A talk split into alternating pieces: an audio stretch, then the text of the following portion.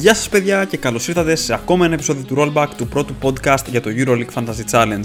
Είμαι ο Γιάννης Μασοκώστας, μπορείτε να με βρείτε σε Facebook, Twitter και Instagram στο Fantasy Sports Greek. Ηχογραφώ το απόγευμα της Δευτέρας, η 11η αγωνιστική του EuroLeague Fantasy, ανήκει πια στο παρελθόν και μπροστά μας έχουμε την πρώτη από τις δύο διαβολοβδομάδες του Δεκεμβρίου με τη 12η και τη 13η αγωνιστική της EuroLeague και του EuroLeague Fantasy. Το τετραήμερο της απόλυτης δράσης ξεκινά αύριο, 3η 5 Δεκεμβρίου, με το deadline για την πρώτη μέρα της 12ης αγωνιστικής να είναι στις 7 και 29 το απόγευμα ώρα Ελλάδας, λίγο πριν το παιχνίδι της Ανατόλου Έφες με τον Παναθηναϊκό. Τέσσερις ακόμα αγώνες είναι προγραμματισμένοι για την Τρίτη. Άλμπα Βερολίνου Ζάλγκερης Κάουνας, Ολυμπιακός Ρεάλ Μαδρίτης, Παρτίζαν Μονακό και Μπάγερ Μονάχου Αρμάνι Μιλάνο. Η 12η αγωνιστική ολοκληρώνεται την Τετάρτη 6 Δεκεμβρίου με τις υπόλοιπες 4 αναμετρήσεις. Στις 9 και 14 το βράδυ ώρα Ελλάδας στο deadline λίγο πριν την έναρξη του αγώνα της Βλερμπάν με τη Μακάμπι Τελαβίβ Βίρτους Μπολόνια Μπαρτσελώνα, Βαλένθια Ερυθρός Αστέρας και Μπασκόνια Φενέρμπαχτσε είναι τα παιχνίδια που ρίχνουν την αυλαία της 12ης αγωνιστικής. Δίχως καιρό για χάσιμο ακολουθεί την 5η 7 Δεκεμβρίου 13η αγωνιστική η κατανομή των παιχνιδιών δεν είναι και η καλύτερη δυνατή, με 3 την πρώτη μέρα και 6 τη δεύτερη. Στις 8 και 59 το βράδυ ώρα Ελλάδας στο deadline για την πρώτη ημέρα, λίγο πριν το πρώτο τζάμπολ στον αγώνα της Άλμπα Βερολίνου με την Ανατολού Έφες. Παναθηναϊκός Ρεάλ Μαδρίτης και Παρτίζαν Αρμάνι Μιλάνο είναι τα άλλα δύο παιχνίδια της Πέμπτης.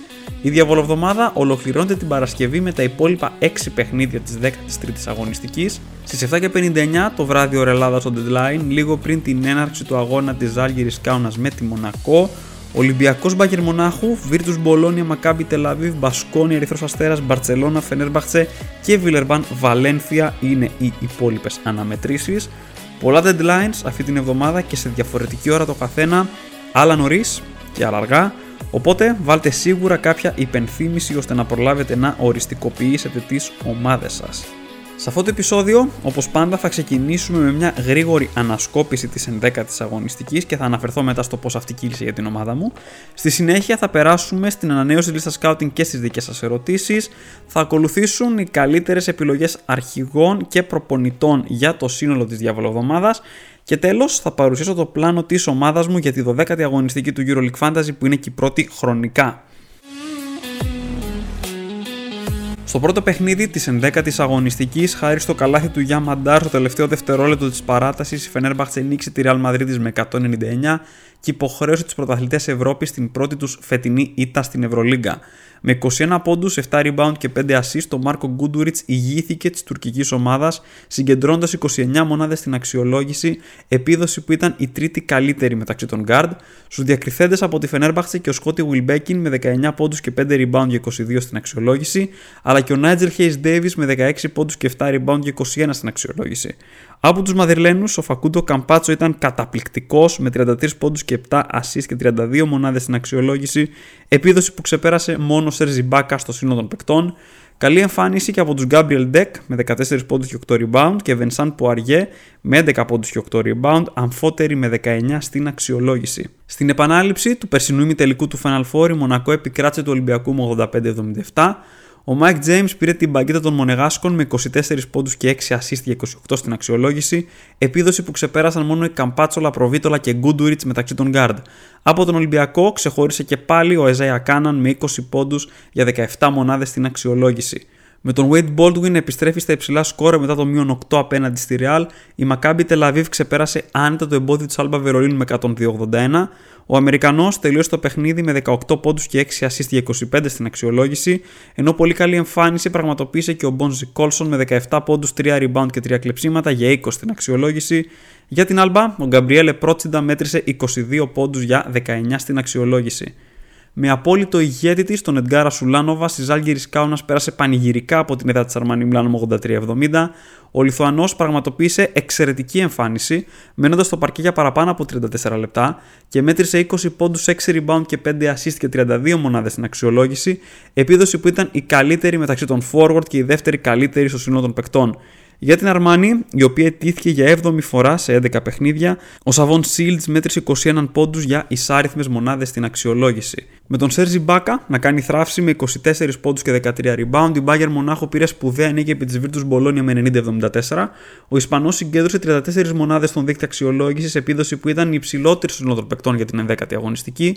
Από τους Ιταλούς ξεχώρισε ο Μάρκο Μπελινέλη με 22 πόντους για 17 στην αξιολόγηση. Σε ένα ακόμα συναρπαστικό παιχνίδι το οποίο κρίθηκε στην παράταση, η Παρτίζαν έκαμψε στο φινάλε την αντίσταση του Παναθηναϊκού με 92-87 χάρη σε κρίσιμα καλάθια του Kevin Πάντερ.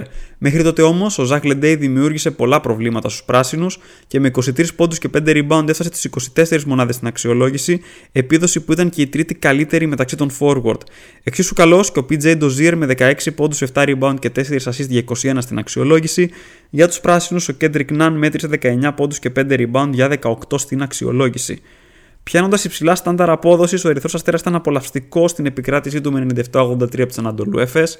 Στο καλύτερό του παιχνίδι μέχρι στιγμής, ο Γιάγκο Ντος Σάντος μέτρησε 15 πόντους, 4 rebound και 5 assist για 28 μονάδες στην αξιολόγηση, ενώ πρώτος σκόρερ για τους Σέρβους ήταν ο Νεμάνια Νέντοβιτς με 23 πόντους για 22 στην αξιολόγηση. Εξαιρετικός για ακόμα ένα παιχνίδι ο Λούκα Μίτροβιτς με 19 πόντους και 7 rebound για 20 μονάδες στο ranking. Για την Εφές, ο Σέιν Λάρκιν σκόραρε 21 πόντους για 19 στον δείκτη αξιολόγησης. Ανεβάζοντας κατά πολύ την απόδοσή της στο δεύτερο ημίχρονο, η Μπασκόνη έφερε τούμπα το παιχνίδι και πέρασε τελικά με άνεση από την έδρα της Βαλένθια. 98-84 το τελικό σκόρ υπέρ των Βάσκων, με τον Τσίμα Μονέκε να μένει σε μονοψήφια επίπεδα στο ημίχρονο, αλλά να φτάνει εν τέλει τις 27 μονάδες με 19 πόντους και 7 rebound, και τον Μάικ Κότσαρ να ακολουθεί με 9 πόντους, 6 rebound και 6 assist για 20 στην αξιολόγηση, επίδοση που ήταν και η δεύτερη καλύτερη μεταξύ των center.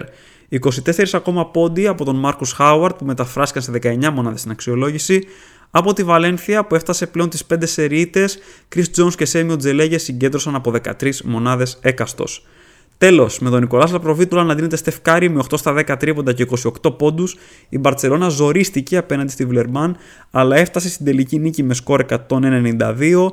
Ο Αργεντινός Γκάρντ μοίρασε 9 assist με αποτέλεσμα να φτάσει 31 μονάδες στην αξιολόγηση, επίδοση που ήταν η τέταρτη καλύτερη συνολικά και η δεύτερη μεταξύ των Γκάρντ πίσω από τον συμπατριώτη του Φακούντο Καμπάτσο. Θετική και η Γιάν Βέσελη με 14 πόντους και Τζαμπάρι Πάρκερ με 13 πόντους και 6 rebound αμφότεροι για 19 στην αξιολόγηση. Από τους Γάλλους που εμφανίστηκαν εξαιρετικά μαχητικοί, ο Τιμωτέ Λουάου Καμπαρό μέτρησε 20 πόντους, 4 rebound και 4 assist για 21 στην αξιολόγηση, ενώ ο Γιουσουφαφάλ επέστρεψε στα μεγάλα σκορ με 15 πόντους, 7 rebound και 20 στην αξιολόγηση. Πώς κύλησε για την ομάδα μου η 11η αγωνιστική, καθώς προέκυψε κάτι πάρα πολύ σημαντικό το απόγευμα της Πέμπτης. Δυστυχώς δεν τα κατάφερα να μοιραστώ την τελική σύνθεση της ομάδας μου. Υπολόγιζα να είμαι σπίτι πριν το deadline, εν τέλει έφυγα στις 4 το μεσημέρι, γύρισα στις 8.30-9 το βράδυ, αρκετά μετά το πέρας του deadline. Σε γενικές γραμμές ε, δεν διαφοροποιήθηκα τρομερά από αυτό που είχα περιγράψει στο προηγούμενο επεισόδιο. Αποχώρησαν και οι δύο φάλ, και ο Μουσταφά και ο Ιουσουφά. Επέμεινα στο σκεπτικό μου να φέρω τον Έντι Ταβάρες τελικά στην ομάδα μου για να το κάνω αυτό χρειάστηκε να αποχωρήσει ο Τσίμα Μονέκε. Στη θέση του Μονέκε ήρθε ο Μίτροβιτς, ενώ την τριάδα των ανταλλαγών στους παίκτες έκλεισε ο Μπούκερ της Μπάγκερ Μονάχου, με την πιθανότητα απουσίας του Ιμπάκα να υπήρχε όταν έφτιαξα την ομάδα μου αρκετά νωρίς το πρωί της Πέμπτης. Επέλεξα τελικά να φέρω τον Αμερικανό, ενώ και στη θέση του προπονητή ο Μπαρτζόκας αποχώρησε για να έρθει εν τέλει ο Όντετ Κάτας. Στα καλά νέα, από την πρώτη ημέρα. 17η του Εζάια Κάναν στο παιχνίδι του Ολυμπιακού με τη Μονακό. Ο Αμερικανός βρίσκεται σε τρομερή κατάσταση το τελευταίο διάστημα και μετράει τρία συνεχόμενα μεγάλα διψήφια σκορ, ενώ συνολικά στα τελευταία 6 παιχνίδια έχει επιστρέψει 5 διψήφια σκορ, όλα μεγαλύτερα του 16. Για τον Κάναν, ο οποίος στην έκτη αγωνιστική κοστολογούταν στα 6,6 credits και πλέον η αξία του έχει φτάσει στα 9. Πολύ καλή λύση ο Αμερικανός, ειδικά όταν αγωνίζεται την πρώτη ημέρα. Πολύ καλό νέο, οι 32 μονάδες στο δίκτυο αξιολόγησης του Φακούντο Καμπάτσο στο παιχνίδι της Ρεάλ με την Φενέρμπαχτσε. Ο Αργεντινός ήταν εξαιρετικός, σημειώνοντας 33 πόντους ενώ μοίρασε και άλλες 7 ασίς σε 38 λεπτά συμμετοχής. Τον βοήθησε πάρα πολύ το γεγονός ότι το παιχνίδι κρίθηκε στην παράταση Ενώ μεγάλη εντύπωση μου προκάλεσε ότι είχε πάρα πολλά εύστοχα δίποντα, αν θυμάμαι καλά 11 τον αριθμό, κάτι στο οποίο δεν μας έχει πολύ συνηθίσει ο κοντούλης γκάρτ της Real Madrid.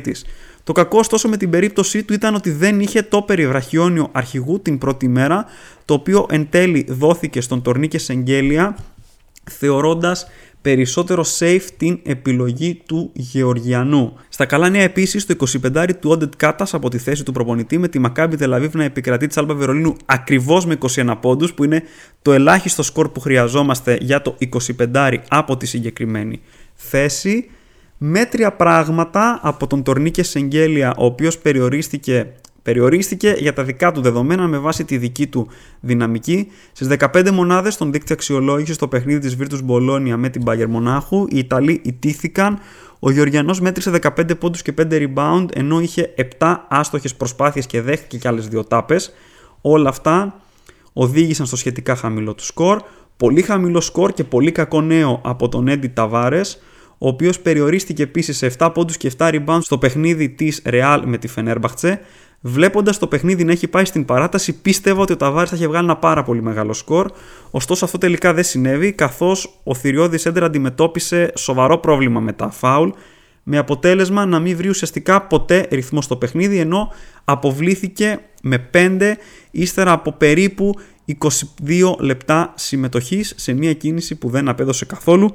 Ειδικά αν σκεφτούμε ότι δύο από τους παίκτες που αποχώρησαν, ο Γιουσουφά Φάλ και ο Τσίμα Μονέκε επέστρεψαν μεγάλα διψήφια σκορ και ο Μονέκη ήταν ειδικότερα αυτός που θυσιάστηκε για να φέρω τον σέντερ της Real στην ομάδα μου. Την πρώτη μέρα ήταν και το 17 του Ντίνου Μίτογλου στα πιο καλά νέα της αγωνιστικής. 13 πόντι και 7 rebound από τον Έλληνα ψηλό, ο οποίος είχε 8 άστοχες προσπάθειες και 4 χαμένες ελεύθερες βολές. Θα μπορούσε δηλαδή ο Μίτογλου πάρα πολύ άνετα να έχει πιάσει το 20 σε περίπτωση ειδικά που δεν είχε αυτές τις τέσσερις χαμένες βολές ή είχε κάνα δυο περισσότερα εύστοχα σουτ. Αλλά και πάλι το 17 με 8 εύστοχα σουτ και 4 χαμένες βολές δεν το λέμε σε καμία περίπτωση κακό σκορ.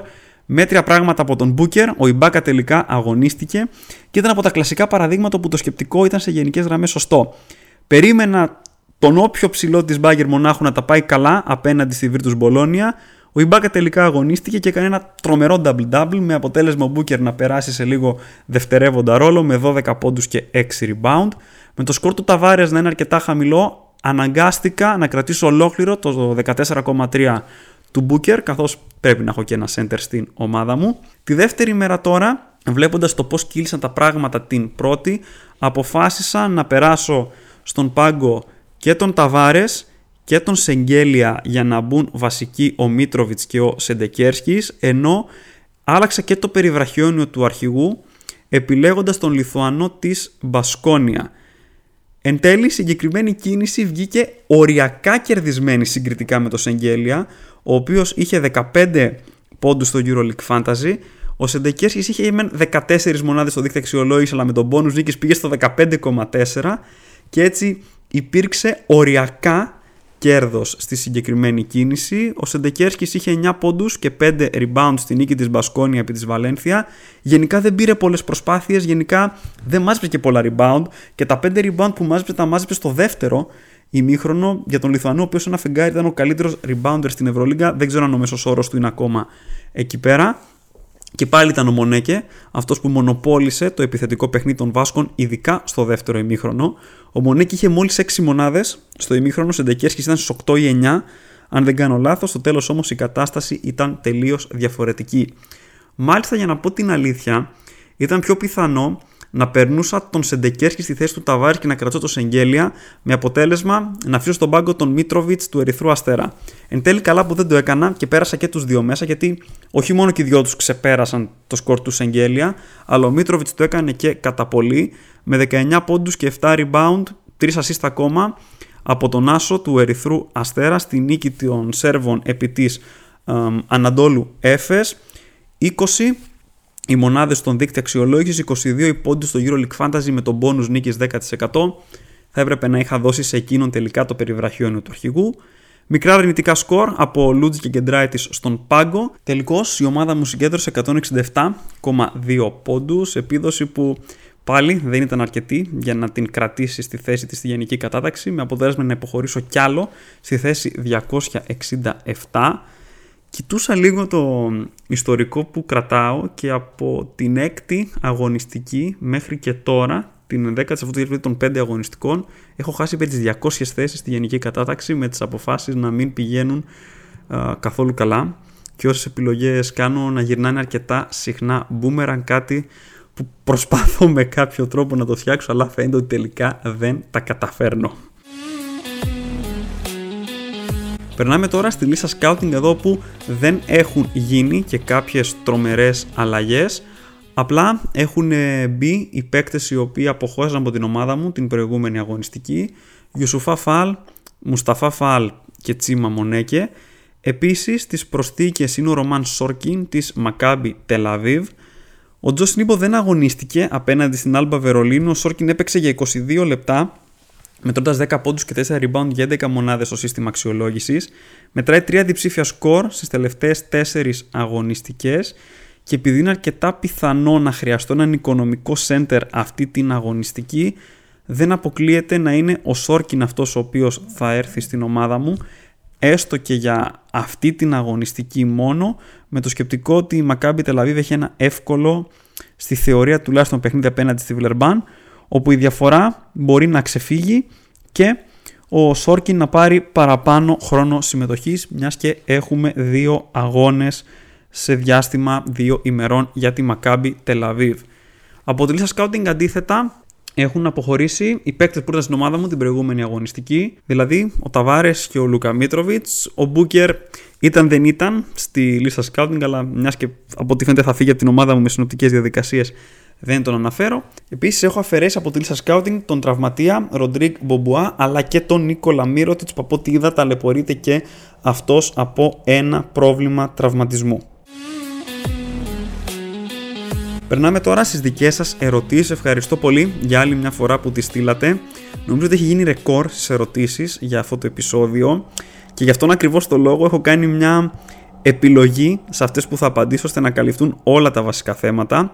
Αν τις απαντούσα όλες μία προς μία το επεισόδιο θα βγαίνει παραπάνω από μία ώρα μπορεί να πιάναμε και τι μία μισή άρα για να το κρατήσουμε λίγο συμπυκνωμένο έχω επιλέξει ερωτήσεις ωστόσο ε, θα δείτε ότι θα καλυφθούν όλα τα σημαντικά ζητήματα δίχως να μείνει κάτι σημαντικό εκτός. Πρώτη ερώτηση για αυτό το επεισόδιο από τον Θεόδωρο. Κεφάλαιο Καμπάτσο. Τον αποχωριζόμαστε μόνο για τη διαβολοβδομάδα αν εξυπηρετεί κάπως μια άλλη κίνηση για άλλο premium όπως ο Λεσόρ. Και ποιον επιλέγουμε για αντικαταστάτη πέρα από τον Baldwin. Την προηγούμενη εβδομάδα ήμουν εξαιρετικά υπέρ του Φακούντο Καμπάτσο και ο Αργεντινός επιβράβευσε τους ιδιοκτήτες του με ένα μεγάλο σκορ απέναντι στην Φενέρμπαχτσε. Οπότε, βλέποντάς τον να πιάνει ψηλά στάνταρ απόδοση και μάλιστα σε ένα δύσκολο παιχνίδι, η λογική λέει να τον κρατήσουμε για τη διαβολοβδομάδα. Η Real παίζει εκτός με Ολυμπιακό και Παναθηναϊκό, ομάδες οι οποίες κατά καιρούς έχουν δώσει καλά σκορ σε αντίπαλους guard και βλέποντας αφενός την απόδοση του Καμπάτσο φέτος γενικότερα. Αφετέρου το σκορ του Mike James για παράδειγμα την προηγούμενη εβδομάδα απέναντι στον Ολυμπιακό θα μπορούσε κάποιος άνετα να επιχειρηματολογήσει υπέρ πιθανής παραμονής του Φακούντο Καμπάτσο. Επίσης θεωρώ ότι δύσκολα η Real θα κάνει περίπατο στα παιχνίδια αυτά, άρα με το ίδιο σκεπτικό με τη Φενέρμπαχτς ο Καμπάτσο έχει πολύ καλές πιθανότητες να πάρει μεγάλους χρόνους συμμετοχής. Ο Αργεντινός αυτή τη στιγμή είναι δεύτερος σε πόντους στο EuroLeague Fantasy, πίσω μόνο από τον Τορνίκε Σεγγέλια και μάλιστα έχοντας ένα παιχνίδι λιγότερο, αν αναλογιστούμε ότι αυτό με τη Maccabi Tel αναβλήθηκε και ο Αργεντινός επέστρεψε απλά τον μέσο όρο του. Από την άλλη βέβαια, είναι αλήθεια να πούμε ότι για τη διαβολοβδομάδα αυτή και με το σκεπτικό ότι τη 14η αγωνιστική θα έχουμε και πάλι απεριόριστες ανταλλαγές για να αλλάξουμε τα φώτα στις ομάδες μας. Η αλήθεια είναι ότι για αυτή τη διαβολοβδομάδα λοιπόν υπάρχουν και άλλες καλές λύσεις guard με ελαφρώς πιο ευνοϊκό πρόγραμμα. Ο Σέιν Λάρκιν είναι μια από αυτές, με την Εφές να παίζει με Παναθηναϊκό και Άλμπα και τον Will Clyburn να είναι εκτός Συνεπώς, μεγαλύτερη επιδραστικότητα του Λάρκιν στο παιχνίδι της ομάδας του. Την προηγούμενη εβδομάδα είχα βάλει και τον James στην εξίσωση, ο οποίος πέρασε με άριστα το δύσκολο τεστ του Ολυμπιακού και μπροστά του έχει αναμετρήσεις με Παρτίζαν και Ζαλγκίρις Κάουνας, ομάδες που επίσης μπορεί να ευνοήσουν ένα υψηλό σκορ για τον Αμερικανό της Μονακό. Επίσης υπάρχει και ο Wade Baldwin, που και αυτός βρίσκεται σε σταθερά ανοδική πορεία και που και η Maccabi Tel Aviv έχει πολύ καλό πρόγραμμα αυτή τη διαβολοβδομάδα απέναντι σε Βιλερμπάν και Virtus Bologna. Εξάλλου στο προηγούμενο επεισόδιο είχα πει κρατάμε τον Καμπάτσο για το παιχνίδι της 11ης αγωνιστικής και μετά τον αλλάζουμε στον James. Αυτή ήταν η συμβουλή που είχα δώσει. Και να πω την αλήθεια με τριγκάρει πάρα πολύ η περίπτωση του Σέιν Λάρκιν καθώς εξοικονομεί και στο budget και ο Baldwin είναι καλή επιλογή. Αυτές οι δύο είναι οι περιπτώσεις των παικτών που συνοδεύονται με υποβάθμιση στο οικονομικό κομμάτι αλλά σε καμία περίπτωση δεν υπάρχει υποβάθμιση στην ποιότητα του roster. Ο James είναι κατά κάτι πιο ακριβώς από τον Καμπάτσο, κατά 0,3 credits. Ε, νομίζω δεν μπορώ να τους διαχωρίσω εύκολα αυτούς τους τρεις άμα τους βάλουμε μεμονωμένα. Τη διαφορά στο τέλος μπορεί να την κάνει με τι συνδυασμό μπορεί να έρθει ο καθένας στην οποιαδήποτε ομάδα. Άρα δεν νομίζω ότι θα ήμουν αρνητικός σε μια σκέψη αντικατάστασης του Καμπάτσο για να επενδύσουμε τα κεφάλαιά μας σε κάποια άλλη premium θέση. Θα είναι ο Λεσόρ, θα είναι ο Μονέκε ενδεχομένως αν δεν τον έχουμε στην ομάδα μας. Κάτι τέτοιο τέλος πάντων. Επόμενη ερώτηση από τον Spike Blackeye πάλι στα ίδια πάνω κάτω. Διώχνω Ταβάρες Καμπάτσο για Λεσόρ Baldwin ή Evans. Έχουμε καταντήσει να κάνουμε αλλαγές βόλεϊ με τους ψηλούς φέτος. Η κατάσταση στα center γίνεται ολοένα και πιο δύσκολη και ενδεικτικό είναι ότι την προηγούμενη εβδομάδα είχαμε ένα πάρα πολύ μεγάλο σκορ από τον Ιμπάκα και το αμέσως επόμενο σκορ και το μοναδικό νομίζω μεγαλύτερο του 20 στον δείκτη αξιολόγησης ήταν του Κότσαρ στο παιχνίδι της ε, Μπασκόνια με τη Βαλένθια. Δηλαδή τα δύο μεγάλα σκορ του Σέντερ ήταν από τον Ιμπάκα και τον Κότσαρ, που είναι δύο παίκτες που δεν τους έχουμε πολύ συζητήσει φέτος και δεν ξέρω και σε πόσες ε, ομάδες βρίσκονται. Άρα όλο αυτό δημιουργεί μια τεράστια αβεβαιότητα στο κομμάτι των ψηλών όπου βλέπουμε τον Λεσόρ για παράδειγμα που είναι πάρα πολύ ακριβώς να μην επιστρέφει μεγάλα σκορ με μεγάλη συνέπεια τον Ταβάρες να κάνει συνεχόμενα καλά σκορ και σε ένα παιχνίδι με ευνοϊκές για αυτόν συνθήκες και από το πώς εξελίχθηκε ο αγώνας συνολικά αλλά και από τον αντίπαλο να μένει πάρα πολύ χαμηλά. Ο Μιλουτίνοφ τραυματίστηκε και μένει να δούμε πώς ακριβώς θα είναι και σε μια περίεργη διαβολοβδομάδα για τον Ολυμπιακό με τη Real στο πρώτο σκέλος, την Bayern ενδεχομένως πιο ευνοϊκή να ακολουθεί. Τον Τίεμαν που ήταν αρκετά σταθερός χρειάστηκε να τον βγάλουμε κάποιοι γιατί η Άλμπα είχε μερικά περίεργα παιχνίδια Θέλαμε να ποντάρουμε σε κάποιες άλλες επιλογές, δεν ξέρω κατά πόσο μας βγήκε σε όλους μας. Και κάπως έτσι έχει διαμορφωθεί μια πάρα πολύ περίεργη κατάσταση στο center που τους αλλάζουμε, τους κάνουμε κύκλο όλη την ώρα και πολλές φορές τους διώχνουμε αμέσως πριν βγάλουν το υψηλό τους σκορ. Έτσι λοιπόν και με το θέμα του Ταβάρες δεν ξέρω πόσο σίγουρος είμαι, ειδικά για όσοι τον φέραμε στις ομάδες μας την προηγούμενη εβδομάδα.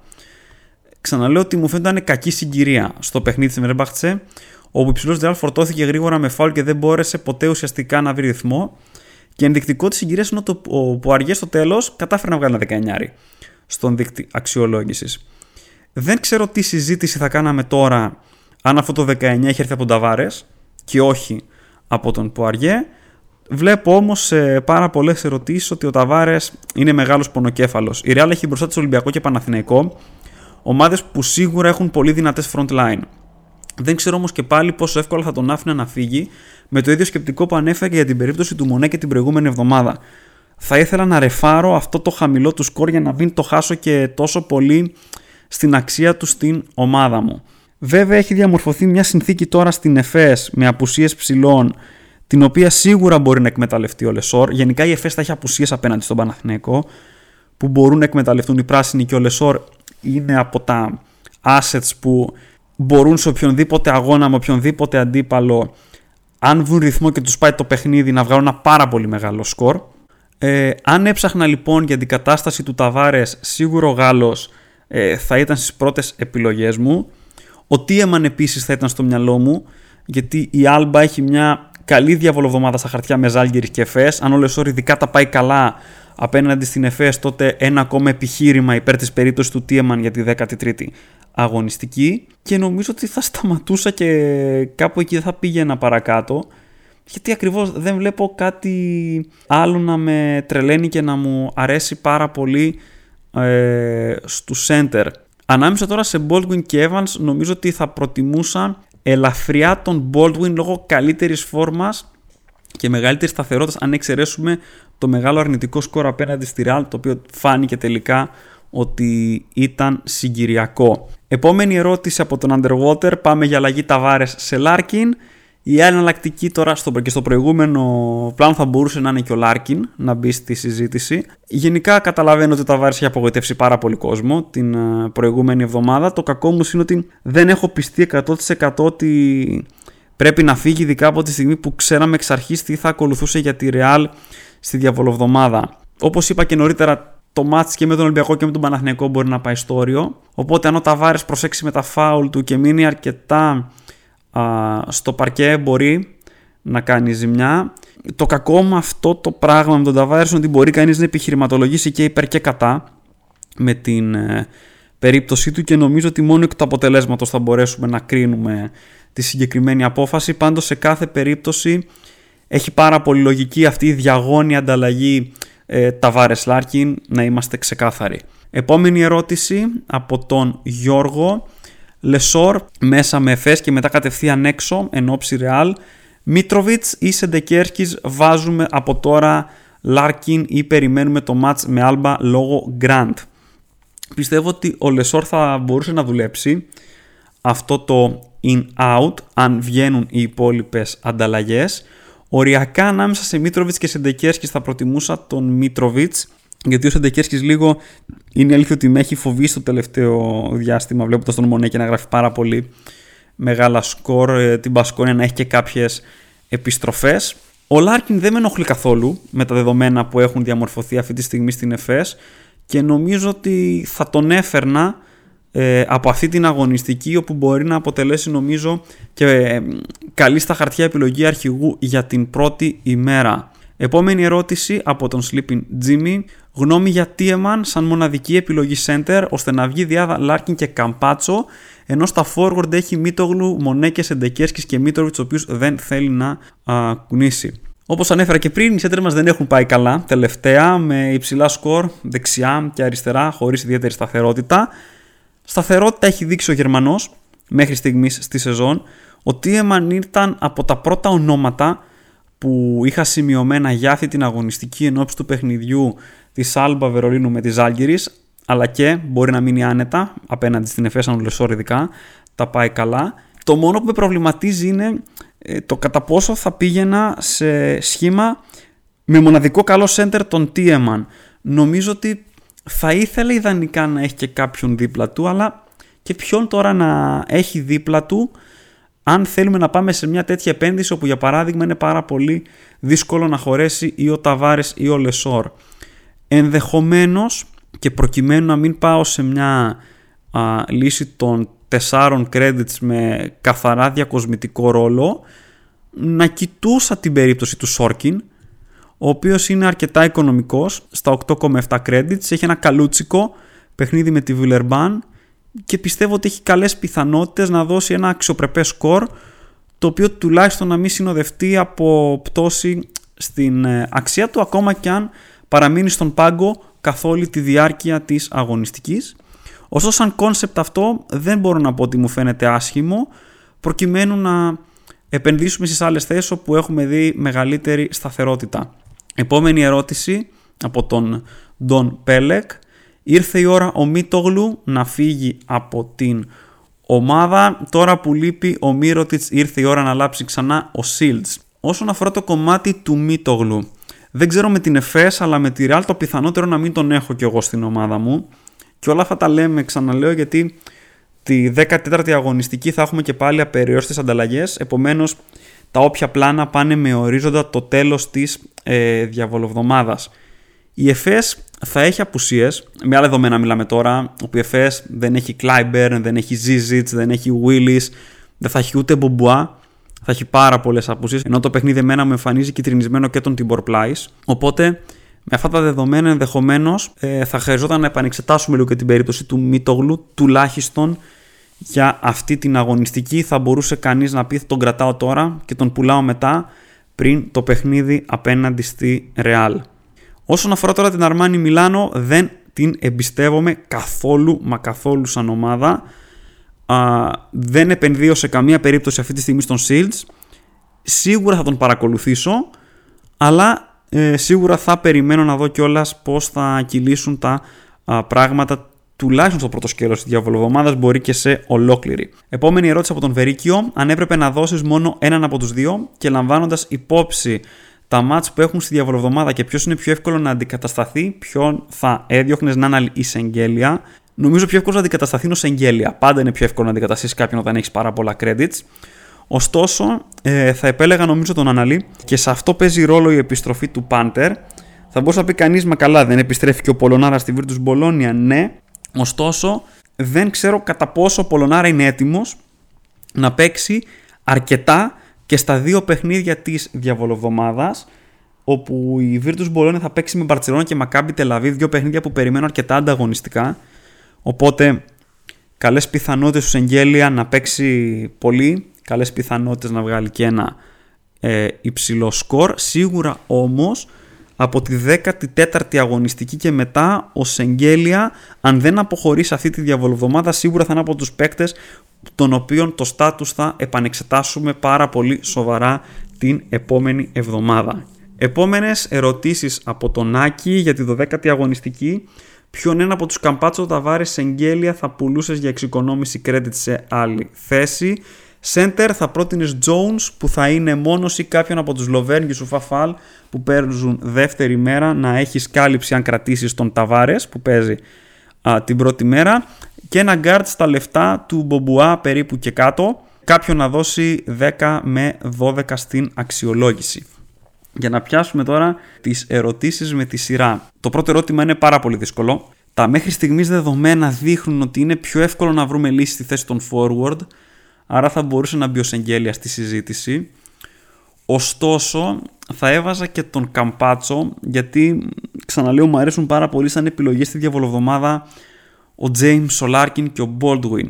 Θα μπορούσαμε τώρα να πει κανείς ότι διώχνουμε τον Ταβάρες και να κρατήσουμε και τον Καμπάτσο και τον Σεγγέλια και απλά να φέρουμε δεύτερο πάρα πολύ καλό guard στην οποία περίπτωση το πιο εύκολο ενδεχομένως ε, θα ήταν να έρθει ο Τίεμαν στη θέση του center που ο Τίεμαν μπορεί να μείνει σε όλη τη διάρκεια ξαναλέω της ε, διαβολοβδομάδας αν τώρα είχα πάρα πολλά credits, ενδεχομένως να μπορούσαμε να πάμε και με σχήμα Λεσόρ Ταβάρες, αλλά δεν ξέρω πόσο εύκολο είναι να φτάσουμε όλοι μας εκεί πέρα γιατί θέλει και μια πάρα πολύ μεγάλη επένδυση στα credits.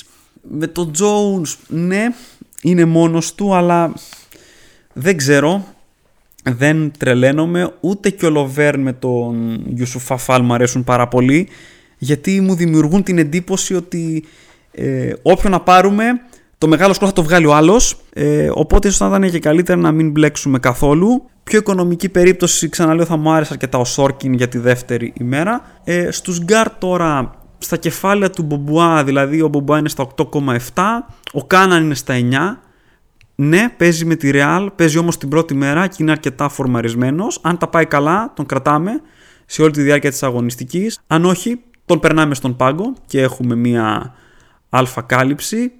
Γιατί κατά τα άλλα τώρα στα 9 credits δεν βλέπω και κάτι άλλο να με τρελαίνει. Ενδεχομένως ο Μπελινέλη που έχει κάνει μερικά καλά παιχνίδια και πιστεύω ότι σε αυτό που είναι μεγάλη δυσκολία απέναντι στην Παρτσελόνη έχει καλές πιθανότητες να πάει ψηλά.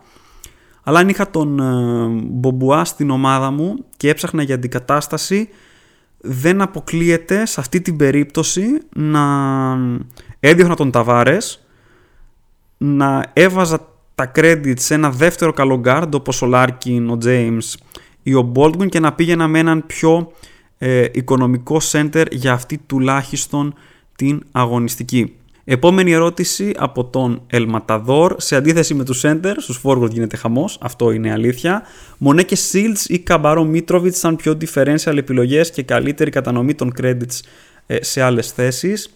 Ε, και Καμπαρό τους βγάζω έξω. Ε, όσο καλά σκορ και να έχει ο Καμπαρό παίζει σε μια ομάδα που δεν μου αρέσει πάρα πολύ. Αυτή είναι η Βιλερμπάν. Δεν ξέρω πόσο εύκολα μπορώ να την ε, εμπιστευτώ. Στη διαβολοβδομάδα βέβαια που θα παίξει με Μακάμπι και Βαλένθια μέσα. Και πάλι όμως είναι κακή ομάδα και γενικά όσοι με ακούτε καιρό θα έχετε καταλάβει ότι είμαι πολύ διστακτικός στο να βάζω παίκτες από μέτριες ομάδες. Με τον Shields δεν ξέρω κατά πόσο μπορεί να δικαιολογήσει αυτή τη στιγμή τα 13,8 credits στα οποία κοστολογείται, τα οποία είναι μόλις 0,5 λιγότερα από τον Τσίμα Μονέκε, τον οποίο έχουμε δει να είναι πάρα πολύ σταθερός και είναι και αρκετά περισσότερα από τον Λούκα Μίτροβιτς επίσης που τον έχουμε δει να είναι αρκετά σταθερός και νομίζω ότι αν επέλεγα κάποιους θα ήταν ο Μονέκε και ο Μίτροβιτς και ο Μονέκε γιατί μπορεί και στη διαβολοβδομάδα στο Turn 2 καθώς η Μπασκούνια παίζει Τετάρτη και Παρασκευή να αποτελέσει και μια σχετικά καλή επιλογή αρχηγού. Τελευταία ερώτηση για αυτό το επεισόδιο από τον Γιώργο. Θεωρείς αξιόπιστη την τριάδα Μονέκε, Σεγγέλια, Πίτερς ή μπορούμε κάτι καλύτερο με λιγότερα credits; Δεν ξέρω πόσο εύκολα θα κράσω τον Πίτερς απέναντι στη Real. Η Μονακό ήδη του κόψε λίγο την προηγούμενη εβδομάδα. Δεν αποκλείται να του κόψει και η Real αυτή την αγωνιστική. Άρα εδώ ενδεχομένως θα κοιτούσα να κάνω κάποια κίνηση.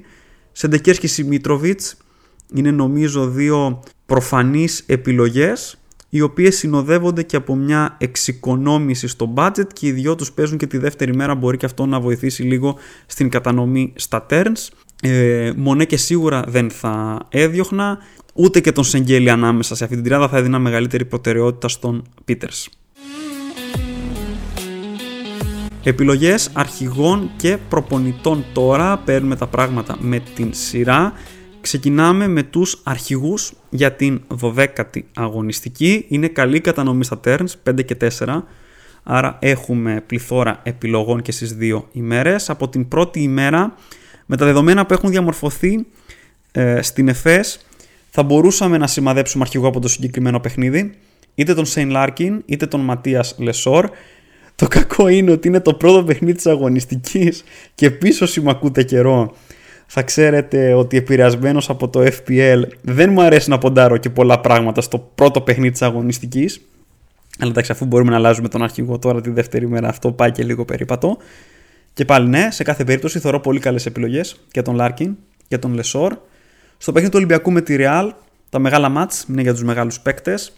Καμπάτσο και Ταβάρες έχουν αποδείξει ότι μπορούν να πάνε ψηλά απέναντι στον οποιονδήποτε αντίπαλο. Αν τους έχουμε στις ομάδες μας, σίγουρα τους εξετάζουμε για αρχηγούς. Και πιστεύω ότι δεν θα είναι και πάρα πολύ δημοφιλείς επιλογές αυτή την αγωνιστική, άρα μπορεί να έχουν και ένα ε, differential στοιχείο. Και η τελευταία επιλογή που έδωσα από την πρώτη μέρα είναι ο Mike James στο παιχνίδι της ε, Μονακό με την Παρτίζαν. Ο James πέρασε το τεστ με τον Ολυμπιακό την προηγούμενη εβδομάδα, γιατί όχι να μην τα πάει ε, και καλά απέναντι στην Παρτίζαν. Ο James είναι και ένας παίκτης που και το γήπεδο να βράζει και να παίζει εκτός έδρας, νομίζω το γουστάρει και μπορεί να βγάλει άνετα ένα πάρα πολύ υψηλό σκορ. Αν τώρα τα πράγματα δεν πάνε καλά την πρώτη μέρα, έχουμε επιλογές και τη δεύτερη. Ο Μονέκε στο παιχνίδι της Μπασκόνια με τη Φενέρμπαχτσε έβγαλε πολύ μεγάλο σκορ μετά το μηδενικό του και έδειξε ότι ήταν καθαρά συγκυριακό. Γενικά αυτό που έχω παρατηρήσει με τη Μονακό είναι ότι ο Τζον Μπράουν κάνει πάρα πολύ καλή σεζόν και κόβει πάρα πολύ στους αντίπαλους ψηλούς Οπότε να ένα σημείο ήδη που μπορούμε να αποφεύγουμε, που έχει επαναληφθεί αρκετές φορές, άρα τείνει να γίνει κανόνας. Με τη Φενέρμπαχτσε δεν ισχύει, κάτι τέτοιο Φενέρμπαχτσε δεν έχει Τζον Μπράουν. Οπότε ο Μονέκε πολύ καλές πιθανότητες να βγάλει ένα υψηλό σκορ. Ο Τορνίκε Σενγκέλια επίσης έβγαλε το 15 στο παιχνίδι με την Bayern Μονάχου αλλά ε, πήγε χαμηλά στα σουτ και δεν του βγήκε και πάρα πολύ το παιχνίδι. Με την Μπαρτσελόνα μπορεί να πάει καλά. Αν ειδικά το παιχνίδι είναι κλειστό με τη διαφορά να είναι κοντά, δεν αποκλείεται να αγωνιστεί και πάρα πολύ και να έχει πρωταγωνιστικό ρόλο. Πάλι με το σκεπτικό του Καμπάτσο και Ταβάρη τα μεγάλα ματς είναι για τους μεγάλους παίκτες. Και Και επίσης ο Baldwin μου αρέσει πάρα πολύ.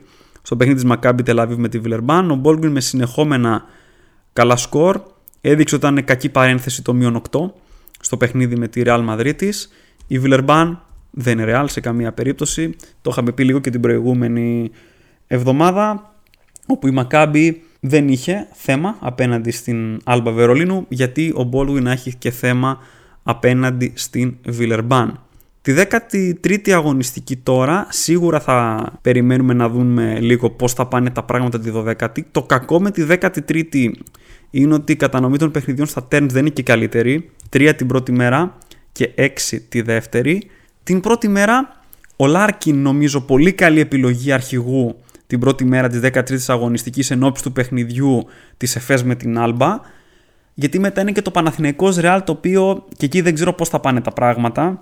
Λεσόρ, Ταβάρες, Καμπάτσο, πολύ καλές πιθανότητες για ένα ψηλό σκορ ειδικά πάλι αν το παιχνίδι πάει κοντά. Ο Ταβάρες τα προηγούμενα χρόνια μας συνήθιζε σε πολύ μεγάλα σκορ απέναντι στον Παναθηναϊκό. Υπάρχει όμως τώρα πια ο Λεσόρ στους πράσινους Επίσης θυμάμαι τον Λεσόρ πέρυσι να τα πηγαίνει καλά στο παιχνίδι με τη Real και να βγάζει καλό σκορ. Άρα και πάλι μπορούμε να τον εξετάσουμε. Αλλά σίγουρα θεωρώ πολύ πιο ασφαλή επιλογή τον Λάρκιν για την πρώτη ημέρα της 13ης αγωνιστικής. Αν τα πράγματα τώρα δεν μας πάνε καλά, πάρα πολλές επιλογές. Τη δεύτερη μέρα πάλι ο Μονέκε στο παιχνίδι της Μπασκόνια με τον Ερυθρό Αστέρα. Πάλι ο James στο παιχνίδι της Ζάλγκυρης με τη Μονακό. Σεγγέλια Baldwin στο μεταξύ τους, Virtus Bologna Maccabi Tel Aviv ενώ και κάποιος παίκτης του Ολυμπιακού θα μπορούσε πολύ άνετα να μπει στο κάδρο εν ώψη του παιχνίδι των Ερυθρολεύκων με την ε, Bayern. Αλλά και πάλι νομίζω James, Μονέκε, Baldwin και Σεγγέλια είναι πιο safe επιλογές. Στους προπονητές τώρα επιστρέφουμε στη 12η αγωνιστική εδώ που τα παιχνίδια είναι λίγο περίεργα. Με βάση τις απουσίες της ΕΦΕΣ θα μπορούσαμε να συζητήσουμε για τον Αταμάν στη θέση του προπονητή. Ωστόσο τα 9,8 μου φαίνονται πολλά, ακόμα και με τις πολλές απουσίες της ΕΦΕΣ και δεν ξέρω πόσο εύκολα μπορώ να εμπιστευτώ τον Παναθηναϊκό εκτός έδρας. Ο Κάτας θα μπορούσε να είναι μια επιλογή στο παιχνίδι της Μακάμπι Τελαβίβ με την Βιλερμπάν. Είναι εκτός έδρας, αλλά δεν νομίζω ότι μας προβληματίζει αυτό ιδιαίτερα. Εκτιμώ ότι εύκολα δύσκολα η Μακάμπι θα το πάρει το παιχνίδι μέσα στη Γαλλία.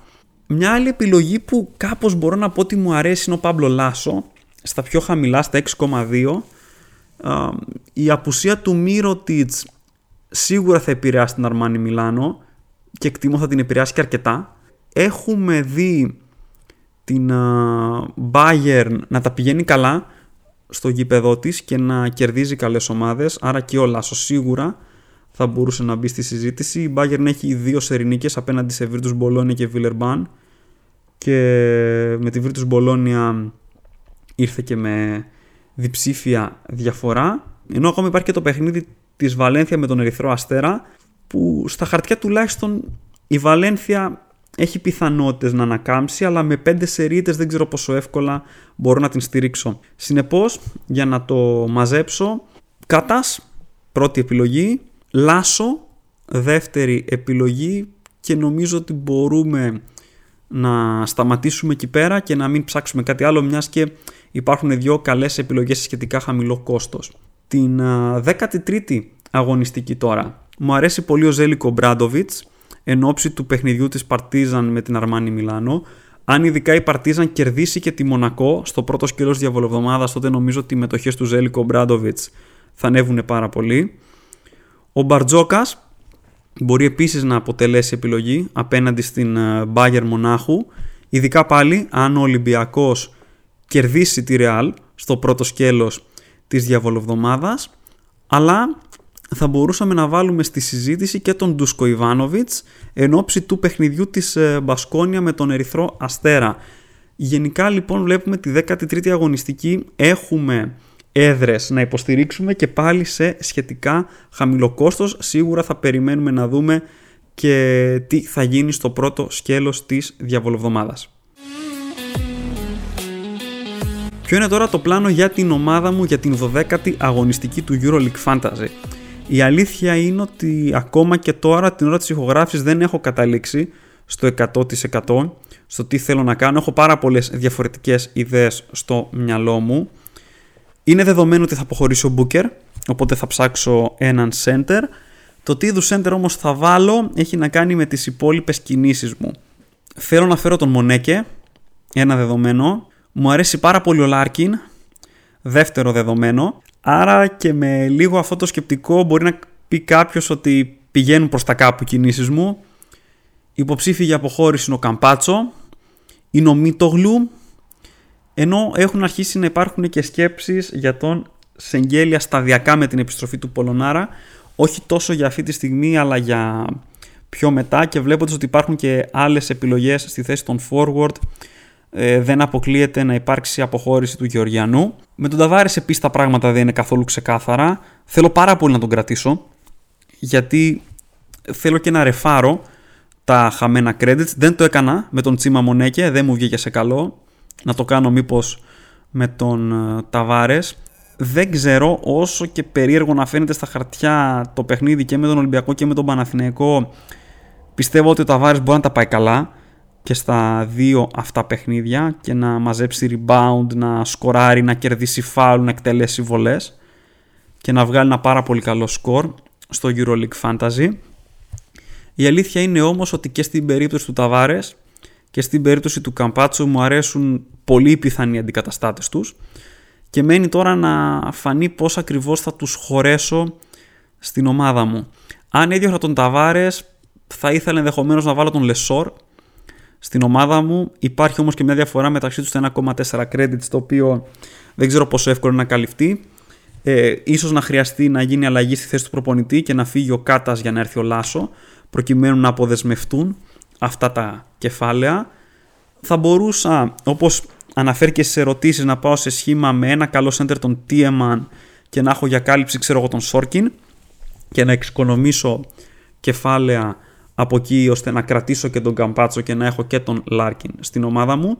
Το πιθανότερο όμως είναι ότι ένας εκ των Ταβάρες ή Καμπάτσο θα αποχωρήσει από την ομάδα μου αυτή την αγωνιστική. Είναι λοιπόν τα πράγματα αρκετά ρευστά, δεν έχω καταλήξει ακόμα στο 100%. Για αντικατάσταση του Καμπάτσο θα πάω είτε στον Λάρκιν είτε στον James. Δεν ξέρω ε, πόσο ζεστός είμαι με τον Baldwin γιατί με φοβίζει κάπως και μόνο η παρουσία του Lorenzo Μπράουν στη Maccabi Tel Aviv που μπορεί να βγάλει αυτός το μεγάλο σκορ και όχι ο συμπαίκτης του. Με τα μέχρι στιγμής δεδομένα περισσότερες πιθανότητες δίνω στον Λάρκιν αν ξαναλέω αποχωρήσει ο Καμπάτσο. Ο Κάναν θα μείνει και οι υπόλοιποι παίκτες θα μείνουν, δηλαδή θα μείνει και ο Μίτροβιτς, θα μείνουν οι δύο φτηνοί, ο Λούτσιτς ο Γκεντράιτις, οι οποίοι θα αντικατασταθούν με τις απεριόριστες ανταλλαγές. Δεν έχω κανένα λόγο να το κάνω αυτή τη στιγμή. Ο Μίτογλου, αν αποχωρήσει, θα γίνει για να έρθει ο Τσίμα Μονέκε. Δεν ξέρω αν αντί για το Μίτογλου αποχωριστώ τον Σεντεκέρσκι έτσι ώστε να έχω έναν forward να παίζει την πρώτη μέρα. Γιατί αν έχω Μίτροβιτς, Εγγέλια, Μονέκη και Σεντεκέρσκι, όλοι μου οι forward θα παίζουν τη δεύτερη ημέρα. Με τα δεδομένα λοιπόν που έχουν διαμορφωθεί στην ΕΦΕΣ, δεν ξέρω πόσο κλειδωμένος είμαι στην αποχώρηση του Μητόγλου. Πριν από τους τραυματισμούς ήμουν περισσότερο θετικός για να γλιτώσω και μια κίνηση και ενώπιση και του παιχνιδιού με τη Ρεάλ. Τώρα τα πράγματα είναι λίγο πιο ρευστά. Έτσι λοιπόν διαμορφώνονται οι σκέψεις μου για τη 12η αγωνιστική. Δεν μπαίνω καν στη διαδικασία να συζητήσω για τη 13η, γιατί εδώ καλά-καλά δεν έχω καταλήξει για την 12η. Σε κάθε περίπτωση, η τελική ομάδα θα αναρτηθεί στα social media περίπου 30 με 45 λεπτά πριν από το deadline. Αλλά σε γενικές γραμμές, κάπως έτσι είναι οι σκέψεις μου αυτή τη στιγμή. Ε, σίγουρα θα δω και τι αγωνιστικά νέα μπορεί να προκύψουν αύριο που μπορεί να επηρεάσουν τις όποιες αποφάσεις μου.